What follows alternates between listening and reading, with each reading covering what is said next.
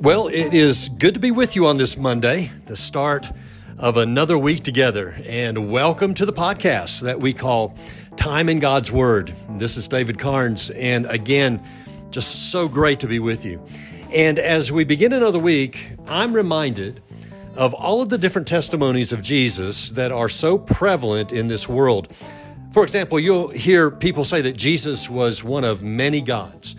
You'll hear people say that Jesus was created, therefore, he wasn't God.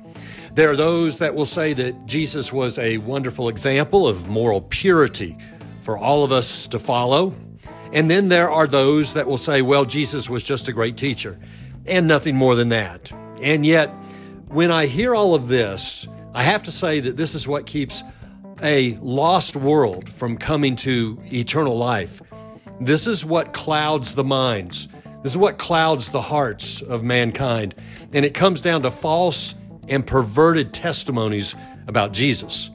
But then, with that said, the one testimony about Jesus that the world needs to hear is the testimony that has been given by God Himself, God the Father, about His Son.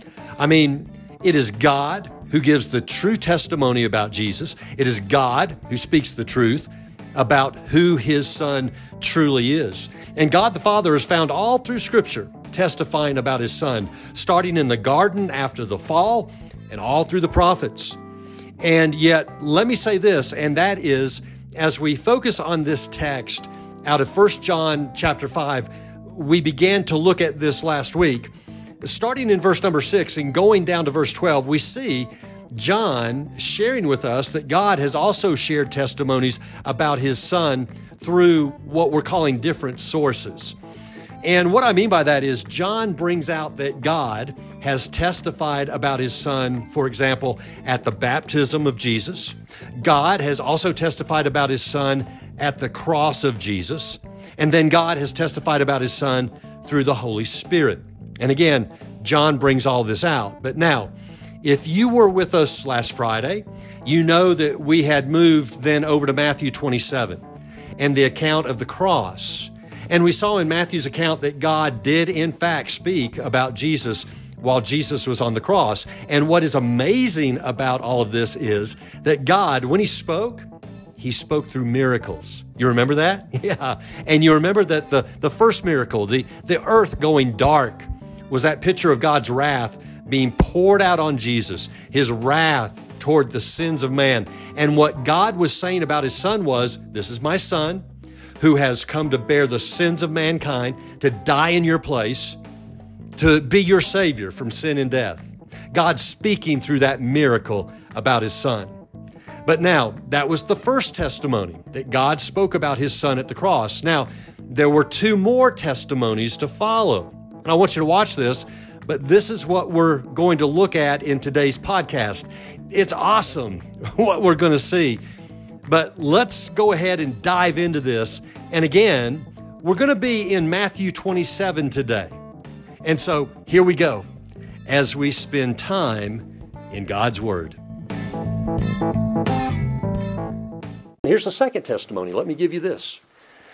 God also, a second testimony, again through a miracle, and we look at this, the first miracle again, the sun went dark.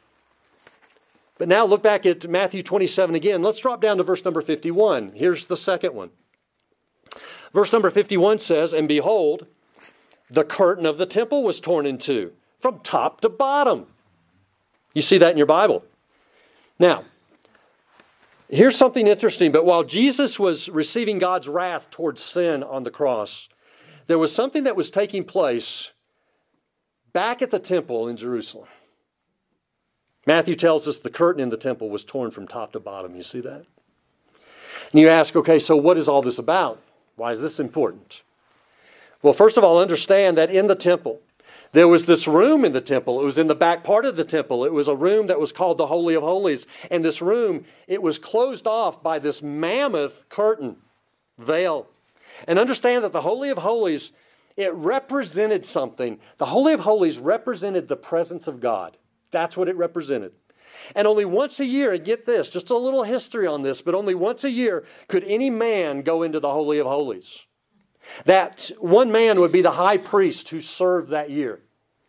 And on that day, out of the year, the day of atonement, it is what it was called, the priest would enter the Holy of Holies and take with him the blood of a lamb, pour out that blood on the altar, and this was the sacrifice made on behalf of the people of Israel for their sin. By the way, the author of Hebrews, when writing about this, says specifically, he writes that this was a sacrifice made for the sins of the high priest and then for the unintentional sins of the people. Hebrews 9 7. But now hear this, but the Holy of Holies, this place that represented the presence of God, listen now, don't miss this. It was off limits to the people of Israel. Only the high priest on one day out of the year was allowed in there, nobody else. The curtain that hung at its entrance, the Holy of Holies, symbolized something. Symbolized this it symbolized the sinner's separation from God. That's what it symbolized. Sinner cannot be in the presence of God. Someone who's not come to faith in Christ cannot be in the presence of God. And that curtain was there to send that message. That message that said the sinner is blocked from God, the sinner is separated from God. Again, Romans 6:23, the wages of sin is death. That sin, that, that death, speaking of a spiritual separation from God because of sin in our lives. Again, God cannot be in relationship with sin. Sin causes death. Sin causes a spiritual separation from God. But yet, don't miss this and hear this. But in Mark's gospel account of this, it was when Jesus died it was at 3 p.m. It was then that the curtain was split from top to bottom. When Jesus cried out, It is finished. When Jesus cried out, What I have come to do, I have done. And I've died for the sins of the world. It is finished. And right when he said that, that veil was split from top to bottom. And understand this no man at the temple did that. God did it. God split the curtain. God worked that miracle. And understand what God was saying about his son at that very moment. The testimony he was given at that moment was God the Father was testifying about his son, saying, Now through my son's death, you can come to me now. There's no longer a veil between us. And for anyone that comes to my son by faith, believing that you're a sinner in need of a Savior, and his name is Jesus, the one that died for your sins, took your place on the cross, took your punishment for your sins, you believe in him and what he has done, then you can be saved, and now you can come to me. And you can be in relationship with me. There's no more veil. There's no more curtain. There's nothing blocking that relationship anymore if you just place your faith in what my son has done. And that is God the Father testifying about his Son in a second way. Now you can come to me because of what my Son has done the ripping of the veil. That's the second testimony. Let me give you the third one. Hear this one. How else did God speak that day about his Son as his Son was on the cross? Well, yet through another miracle, through another one. Do this with me. Look midway through verse 51. Still in Matthew 27. Go half, go, go midway through verse 51, and then we'll go down to the end of verse number 53. Let me read this. Follow me on this. But the scripture says, Matthew writes, And the earth shook, and the rocks were split. The tombs also were opened, and many bodies of the saints who had fallen asleep were raised. And coming out of the tombs after his resurrection, they went into the holy city and appeared to many. You see that? All right, so what do we have here? All right, so God brings about an earthquake. And yet you can't miss this. But during the earthquake, do you see that the dead in Christ, what happened? The dead in Christ, those who had come to faith in him and then had died physically, they were in their tombs. What happened? Scripture says they rose up there were resurrections taking place. Now we have another miracle, don't we? And the question I guess we could ask at this point is what do these who were resurrected, what did they go and do? After the resurrection of Jesus, three days later, the scripture tells us they just walk into the city of Jerusalem. That's all they do. That's what they do. Here's a question for you, and that is what do you think they were doing as they were walking around the city of Jerusalem? The answer is don't you know they were proclaiming Jesus? And I want you to hear this because you might be sitting there asking yourself, well, what was this all about? What, what was the purpose of this? And the answer is they're witnessing to the power, aren't they? They're witnessing to the power, the resurrection power of Jesus. And don't you know they were saying, the one that raised me from the dead, he's raised as well. And what witnesses they were. I mean, they were going back into the city that was their home for them. And so they're going back to family, don't you know? And they're going back, walking into the homes of their friends, don't you know? And, and don't you know they were getting the people's attention, right? yes. I mean, you see someone that you buried a year ago walking down the street, right? That's going to get your attention. But understand this, but God, once again, He's testifying at the cross, speaking of His Son, and as God raised the dead saints, the believers in Jesus, God was saying, This is what my Son has power over. He has power over death. Death can't hold you down if you're a believer in Jesus. For you will rise, and you will be in the presence of Almighty God, and you will always live. You will die physically, but you will not die spiritually. Our Lord Jesus, He is the defeater of death. He has been risen. Just like these dead believers had been raised. And again, when you place your faith in Jesus, God is saying, You place your faith in my Son, you one day too will be raised to life. You'll have this resurrection power. You'll no longer know death, but only spiritual life. It'll be forever in heaven. That's for the believer. That's what God was saying about his son. That day, as his son was on that cross. It's amazing, isn't it? Three testimonial statements that God made about his son at the cross that Jesus took your punishment for your sin, number one. That Jesus made access for you to God, number two. And then three, that Jesus is the resurrection, the one with power over death, and anyone that comes to him by faith will have the same power, will have life, and have it eternal. Yes. All that said, just one more quick point.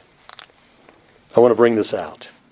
Look back, if you would, at Matthew chapter 27.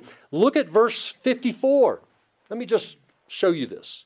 A wonderful statement made regarding a centurion that was there that day and those that were with him. But verse number 54, let me read it to you. It goes like this When the centurion and those who were with him, keeping watch over Jesus, saw the earthquake and what took place, they were filled with awe and said, Truly, this was the Son of God. All right, watch this. There's a soldier there. There at the cross. One of many, by the way. But a centurion, a Roman soldier in charge of a hundred men, a battle worn man, a hard man and yet, when he sees Jesus on that cross and he sees the power of God that day, when he sees the earth go dark, when he hears that the veil has been torn, and don't you know that when he sees the dead come to life three days later, Matthew says this man and those who were with him, keeping watch over Jesus, were filled with what? Awe, fear, wonder, amazement, and said, Truly, this was the Son of God. In other words, you know what happened? He believed. He went from death to life. He became a child of God. And others who were around him believed. And for this man and others there, there was no other conclusion, no other conclusion for them to make other than this one on this cross, this Jesus, he is not just a prophet. He is just not a good moral example for us to follow. He is just not a wonderful teacher, but he is the Son of God. He is God. He is God in the flesh, come to die for our sins, to take our punishment, to be our Savior and our Lord. And friend, listen to me. That was his conclusion.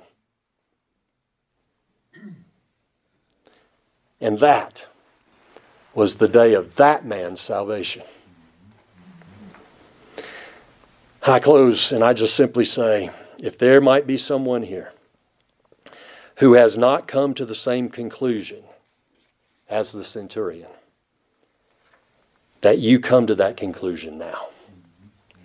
You come to the conclusion that Jesus is the Son of God, that He is God in the flesh who came to bear your sins and to die for your sins in your place, to take your punishment, to go to a grave and rise up out of a grave, proving that He is God and He is man and He has power over sin and He has power over death and He can give it to anybody who simply cries out to Him. You come to Him as a sinner and you ask Him to save you now. Throw me that lifeline, Jesus. Save me. Give me life. The one that the Father declared. The one that the Father witnessed and gave testimony about while on the cross. The Son of God.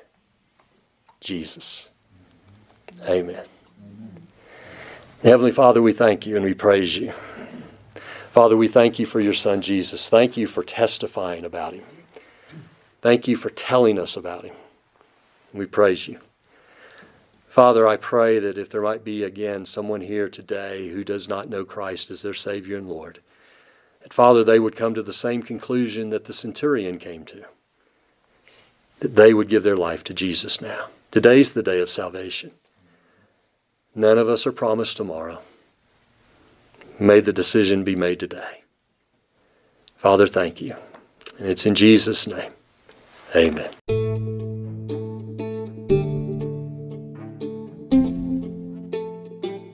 Absolutely wonderful. God speaking about his son. And again, he spoke through miracles. And let me say, because this is important that we see this, but only as God speaks about his son and as God speaks the truth about his son, will the lost world have an opportunity to come to see the true Jesus and therefore have the opportunity then to come to the true Jesus. But now, there's one more source that John brings out when we go back to 1 John chapter 5 and verse 6 the next time we come together in which God has used and still uses today to speak about his son and that source is the Holy Spirit. And so again when we come back on Wednesday this is what we are going to look at. And so I look forward to seeing you then. And until then have a great Monday, have a great Tuesday, and again We'll see you on Wednesday as we spend time in God's Word.